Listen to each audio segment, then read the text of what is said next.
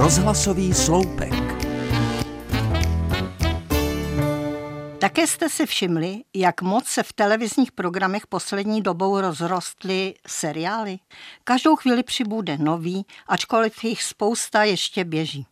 A některé jsou doslova nekonečné. Myslím, že nejeden současný seriál má nakročeno překonat slavný americký Dallas.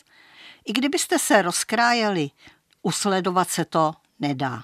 Zlaté časy, kdy v televizi běžel jeden jediný seriál, o kterém se mluvilo v MHD, v obchodech, v práci, prostě všude. Navíc vám zůstal v paměti a citovali jste z něj celá desetiletí. Třeba taková nemocnice na kraji města. Dneska je to poněkud jinak.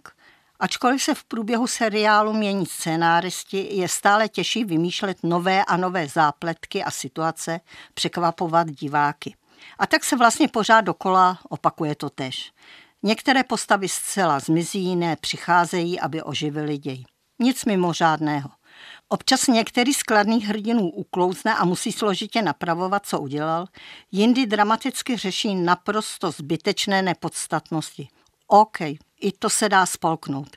Co mne ale vždycky nadzvedne je to, když se z naprostého hajzlíka a podrazáka v průběhu mnoha dílů stane najednou příkladný kladěz a zcela vzorná postava. Říká se, že leopard své skvrny nemění, ale jak vidno, televize dokáže zázraky.